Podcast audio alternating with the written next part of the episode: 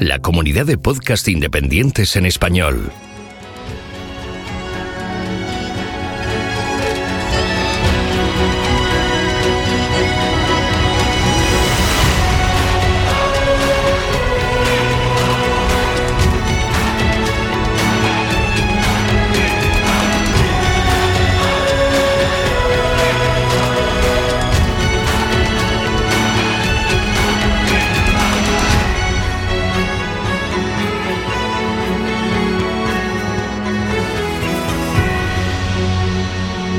Bienvenido a GeoCastaway.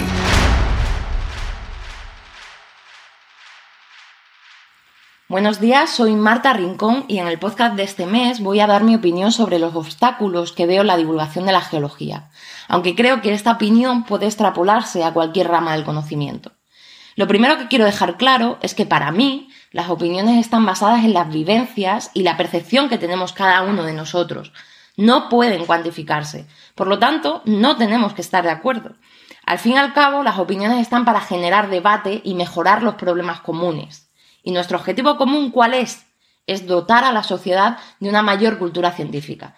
Así que ojalá que aquellos que queremos acercar la cultura científica a la sociedad seamos bastante más inteligentes y respetuosos entre nosotros de lo que están siendo nuestros políticos actualmente. El curso pasado, una alumna presentó un trabajo fin de carrera que mm, planteé junto con otro compañero con el título Estudios sobre la divulgación geológica española en Internet. Al no ser divulgadora, quería conocer cuál era esa receta mágica tan preciada para poder llegar a la sociedad y, acostumbrados al método científico, pues seguimos unas pautas en la planificación de este trabajo. El trabajo gustó mucho al tribunal del TFG porque, aunque todos eran de diferentes ramas de conocimiento, todos se vieron reflejados y generó bastante expectación. Pero me niego a publicar unos datos tan simplistas que en realidad no son capaces de proyectar o definir los verdaderos problemas que, que veo en la divulgación. Es cierto que en cualquier sistema hay que simplificar para poder llegar a unos resultados, unos resultados que podamos entender y no perdernos entre las infinitas variables. Pero no podemos simplificar dejando variables que son primarias, porque daremos unos resultados que nada tienen que ver con la realidad. Ni tampoco podemos hacer una simple estadística con datos sesgados como hicimos en el TFG, porque voy a llegar a resultados absurdos. Pero, ¿y si en vez de preguntarnos qué variables influyen más, empezamos por preguntarnos cuáles son las variables que influyen realmente? porque no sabemos si ser guapo o guapa influye, subir muchas stories, hacer una buena edición de vídeo, haberlo hecho antes que nadie, haber aparecido en 2013-2014 cuando estaban empezando las redes sociales como tal, o si el divulgador es guay o no es guay. Pero claro, ¿cómo cuantificamos esto? Al fin y al cabo nos encontramos con que puede haber millones de variables de por qué una divulgación o un divulgador o divulgadora en concreto funciona y por qué otros, haciendo lo mismo, no funciona. Y esto me parece un tema complejísimo. Por eso me voy a centrar en que, mm, bueno, desde mi experiencia, qué aspectos son los que creo. Que son primordiales y que muestran qué podríamos mejorar a la hora de divulgar. Siempre he dicho que no llegar a un público es culpa del divulgador. Y bueno, algunas cagadas que he visto y que yo también hago son algunas de las siguientes que voy a exponer. La primera es caer en la tentación de juzgar la ignorancia, como veo que ocurre muchas veces en las redes sociales. Si queremos hacer divulgación, no podemos sentirnos superiores a las otras personas por saber algo que ellos no saben, porque debemos recordar que nosotros somos igual de ignorantes en otras ramas. Por lo tanto, lo que creo que debemos hacer es incentivar la curiosidad el querer conocer más de un tema específico, de, hacer ver que saber sobre ciencia, o en este caso saber sobre geología, es importante para nuestra vida diaria. Y haciendo sentir a una persona inferior o excluido de, de, una información va a generar el efecto contrario. Otro aspecto es la falta de pasión que a veces mostramos por lo que hacemos. Yo eh, me enamoré de la geología gracias a Fernando Izquierdo, un profesor de geología de bachillerato que tendría unos 60 años de la laboral de Cáceres, porque tenía tal pasión que era imposible no apasionarse. Así que esa pasión sí que influye. Si nosotros no amamos lo que estamos divulgando, no vamos a conectar nunca con nuestras palabras. Y por último, aunque debemos plantear y autoevaluarnos en muchos más aspectos, una de las mayores trabas que observo a la hora de volcar la ciencia a la sociedad es el miedo a exponernos. Yo misma lo tengo, estoy rezando porque este podcast lo escuchen como mucho cinco personas y es normal porque el ser humano no quiere ser juzgado y además vamos a cometer errores siempre y cuanto menos se expongan esos errores pues mucho mejor para nosotros. Conozco a científicos con gran carisma, grandes oradores, con una inteligencia abrumadora y con grandísimos conocimientos que ven inviable la exposición al público en general. Simplemente ¿por qué? Pues porque no quieren que otros científicos de su misma rama los juzguen porque saben que sí o sí, para llegar a un público amplio, debemos disminuir la complejidad de nuestras palabras, al mismo tiempo que debemos mantener la rigurosidad. Y esto es dificilísimo. Recuerdo que hice un curso sobre vídeos de divulgación y tenía que explicar un proceso que puede generar la inestabilidad de un edificio volcánico. Vale, hasta ahí bien.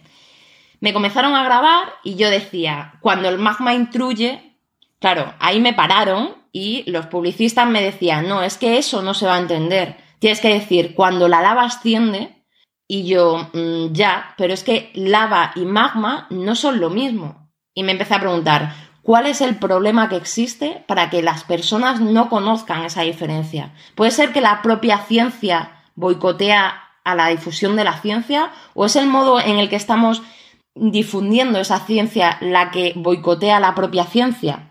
Creo que muchos de vosotros vais a estar de acuerdo conmigo cuando digo que eh, el cine hollywoodiense ha hecho mucho daño a la figura del geólogo y la geóloga. Y por supuesto también el programa académico de este país. Es cierto que si eh, echamos la vista a América, el geólogo es una figura muy bien valorada y claro, puede ser porque allí existen catástrofes naturales con tiempos de retorno menores a los que nosotros estamos acostumbrados aquí y por ello el ciudadano conoce la importancia del geólogo o la geóloga. Ya, pero es que aún así no entiendo cómo la grandiosidad de la geología no llega al público. Y por eso me pregunté, ¿qué ocurre con las otras ramas de la ciencia? ¿Qué es lo que verdaderamente interesa a la sociedad? Si os dais cuenta, no toda la física triunfa. Son solo determinadas partes de la física que tienen que ver con el universo, con lo más grande, con lo más desconocido. Eso es lo que triunfa. Tú no ves divulgadores de fotónica o de física de materiales o de física de estadística, que lo sabrá, pero no son los que, los que brillan, por así decirlo. Eso no aparece. Los que triunfan son precisamente aquellos que se acercan más a preguntas casi de corte filosófico. Eso es lo que da la sensación de que la ciencia tiene algún tipo de control sobre lo que somos. Por eso triunfa más que la geología o que otras ramas. Entre saber cuál es el origen del universo y saber cómo funciona un volcán, aunque obviamente salva más vidas conocer cómo funciona un volcán, conocer el origen del universo es una pregunta mucho más grande y es algo que llama muchísimo más la atención de primeras. Entonces, mi planteamiento. ¿Podríamos plantear la geología desde una mayor amplitud sin obcecarnos en el detalle? ¿O podemos dar grandes claves? Yo personalmente creo que sí, pero sé que es algo complejo. Por lo tanto, el discurso es lo que realmente importa. Ahora, ¿con qué herramientas lo difundimos? Con imágenes, ilustraciones, vídeos, hilos. ¿Qué es lo que hacemos para que funcione? Y aquí creo que llega otro gran reto y que debemos entender que nadie actúa de la misma manera. A nadie le interesa ni le llama la atención las mismas cosas, y mucho menos de cómo se lo están dando esa información. Por lo tanto, hacer algo que funciona, que, hacer algo que funcionaría con nosotros, no significa que funcione con los demás. Y cada uno tenemos una forma de expresarnos y también una forma de entender la expresión de otras personas. Por lo que es imposible que una simple técnica, una herramienta o un modo de fusión funcione con todo el público al que queremos llegar. Y eso sin tener en cuenta el nivel académico al que nos estamos enfrentando. Porque incluso trabajando con perfiles de estudios superiores, no se llega a ellos de la misma manera. Por ejemplo, cuando explico un mismo concepto a alumnos de biología y alumnos de aeronáutica, me resulta mucho más sencillo llegar a los biólogos porque su base académica es mucho más parecida a la mía.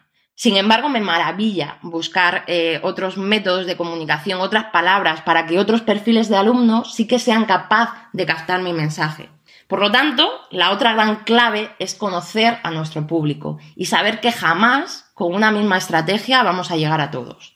Y para terminar, solo quiero decir que mm, mi intención con este podcast es ir abriendo melones, saber la opinión de otros y enriquecernos de ella. Me gustaría discutir todo ello, por ejemplo, en la Geoquedada 2021, por favor, que llegue pronto, y sentarnos en una mesa redonda donde nos pongamos a sacar las mierdas de lo que hacemos mal y también de lo que la sociedad hace mal. Hoy he querido dejar a la sociedad a un lado porque quiero centrarme más en la figura del divulgador, en saber cómo podemos ayudarnos y crear una sinergia entre nosotros, porque realmente los divulgadores son los que pueden cambiar la actitud hacia el consumo y la recepción del mensaje científico y hacer entender que la ciencia no es Dios, pero que no hay que tenerla miedo porque ella es lo único que nos ha demostrado que nos ayuda a avanzar.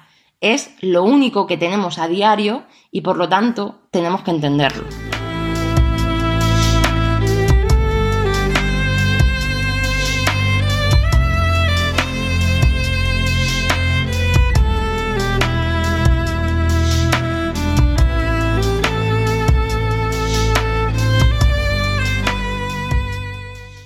Buenas a todos, soy Raquel y aquí estamos un mes más para hablar de minerales. Es verdad que este mes lo vamos a hacer un poco diferente porque nos vamos a centrar sobre todo en la persona de una mujer muy especial en la parte de mineralogía y ahora vais a verlo claramente y vais a entender todo esto porque la mineralogía no sería nada si no hablásemos de los descubridores de los minerales de vez en cuando. Y bueno, hace tiempo, este verano, os hice una encuesta a todos los oyentes sobre varios nombres de mujer para que me dijeseis cuál de ellos os inspiraba más para que yo hablase de él.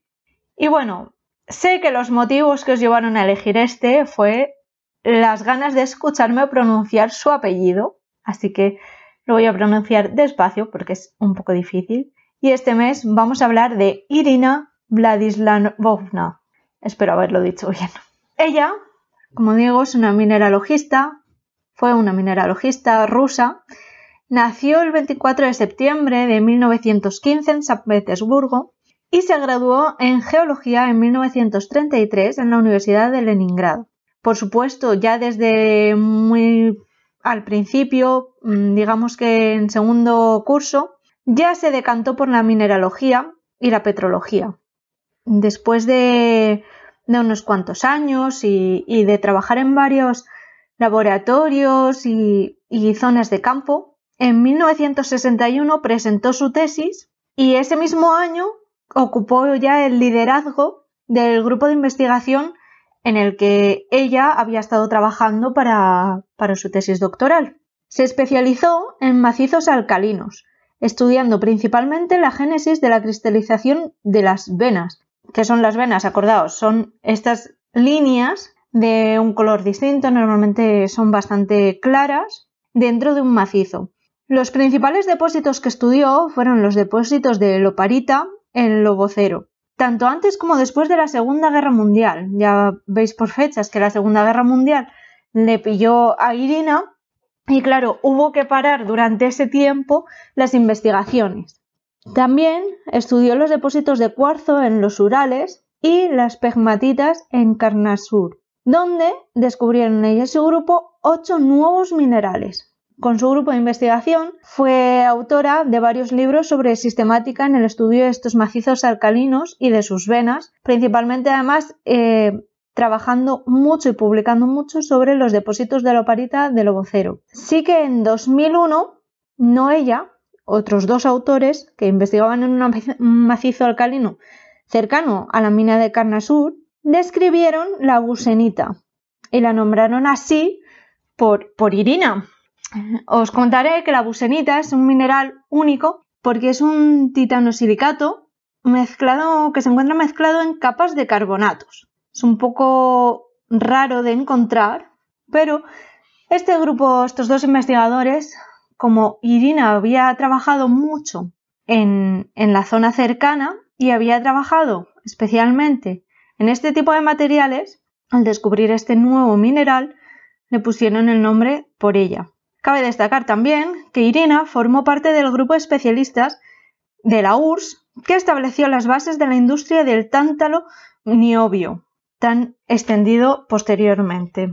Así que, aunque Irina murió en 2013, el 20 de febrero, su legado nos llega hasta hoy con todas sus publicaciones y toda su explicación sobre la sistemática en estudios de venas y especialmente en los estudios de minerales de estas venas. Sobre todo, como digo, destacando los ocho nuevos minerales que publicaron y clasificaron ella junto con su grupo de investigación en Carnasur.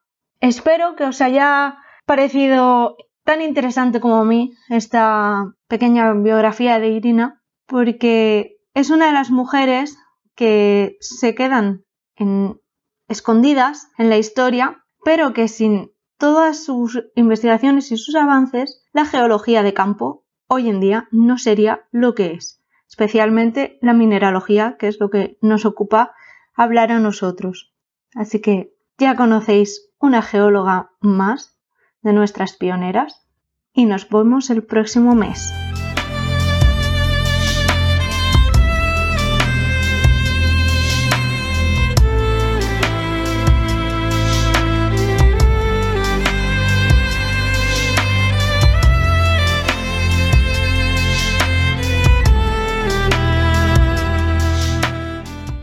Hola a todos. Como ya se acerca el final de año, y vaya año, hemos pensado que en vez de hablaros de un tema puramente geológico, os vamos a contar un poco qué es la Sociedad Geológica de España. ¿Qué te parece, Olga?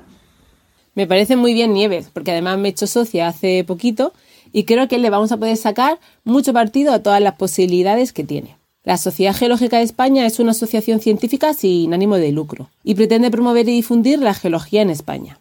Esto lo lleva a cabo por diferentes vías. Por ejemplo, celebra cada seis meses una reunión científica, una en mayo y otra en noviembre, donde los trabajos presentados se publican en la revista Geogaceta, que está, disponible online de manera gratuita. Además, cada cuatro años se organiza el Congreso Geológico de España, donde se reúnen multitud de profesionales de la geología para contar su investigación, y cuyos resultados se publican en la revista Geotemas. Vaya, es como una FritCon, pero con mucha menos gente y sin cosplay pero en la que podemos juntarnos con amantes de la geología que además entienden que te guste. Este año 2020 el Congreso Geológico iba a celebrarse en Vitoria-Gasteiz, pero ha quedado aplazado hasta julio de 2021. Pero no os preocupéis porque se han mantenido todos los trabajos ya enviados y además se va a abrir la posibilidad a nuevos trabajos durante el próximo año. Así que a estar atentos. Pues sí, allí estaremos.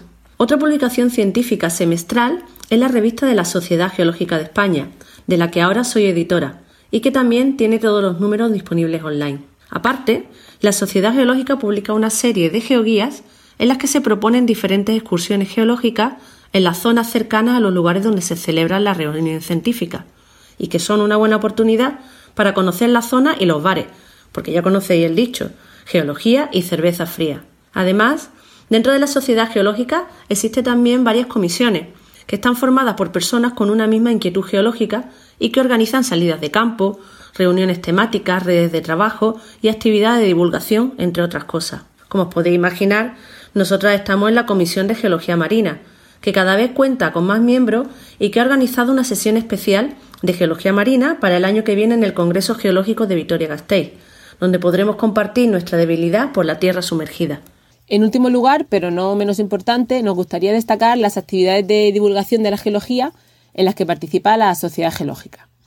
Entre ellas se encuentra, por ejemplo, el Concurso Internacional de Ciencia Nación y las Olimpiadas de Geología.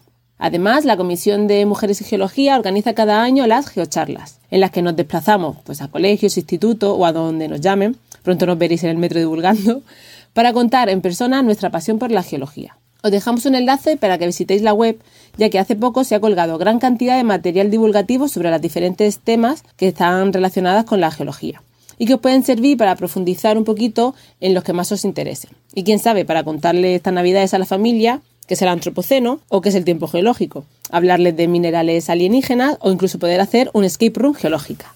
Una de las actividades estrellas de la Sociedad Geológica es el Geolodía, que como su nombre indica es un día dedicado a la geología y en el que se organizan excursiones geológicas para todos los públicos en la mayoría de las provincias españolas, y que además este año cumplía su decimoquinto aniversario. La idea del Geolodía es que la gente conozca mejor la zona en la que vive y sepa apreciar la diversidad geológica de España, ya que actualmente somos el segundo país del mundo con más geoparques de la UNESCO, 15 por ahora, y eso hay que aprovecharlo.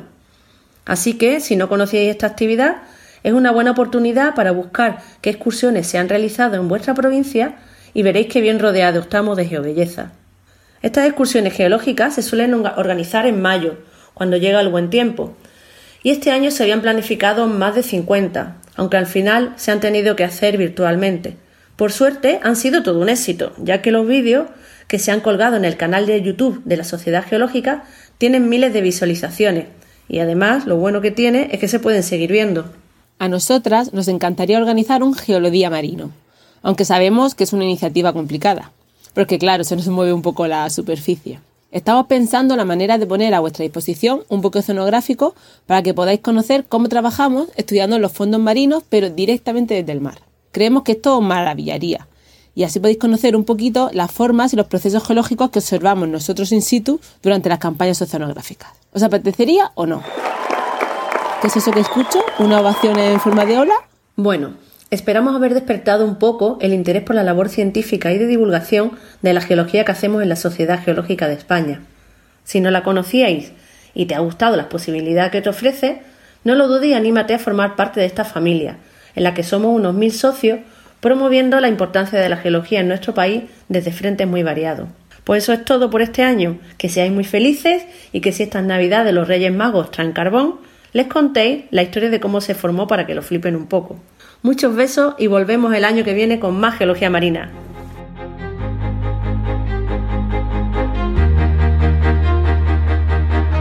Envíanos tus comentarios, preguntas o sugerencias a geocastaway.gmail.com. Puedes escribirnos en nuestra web geocastaway.com. Búscanos en Facebook y en Twitter.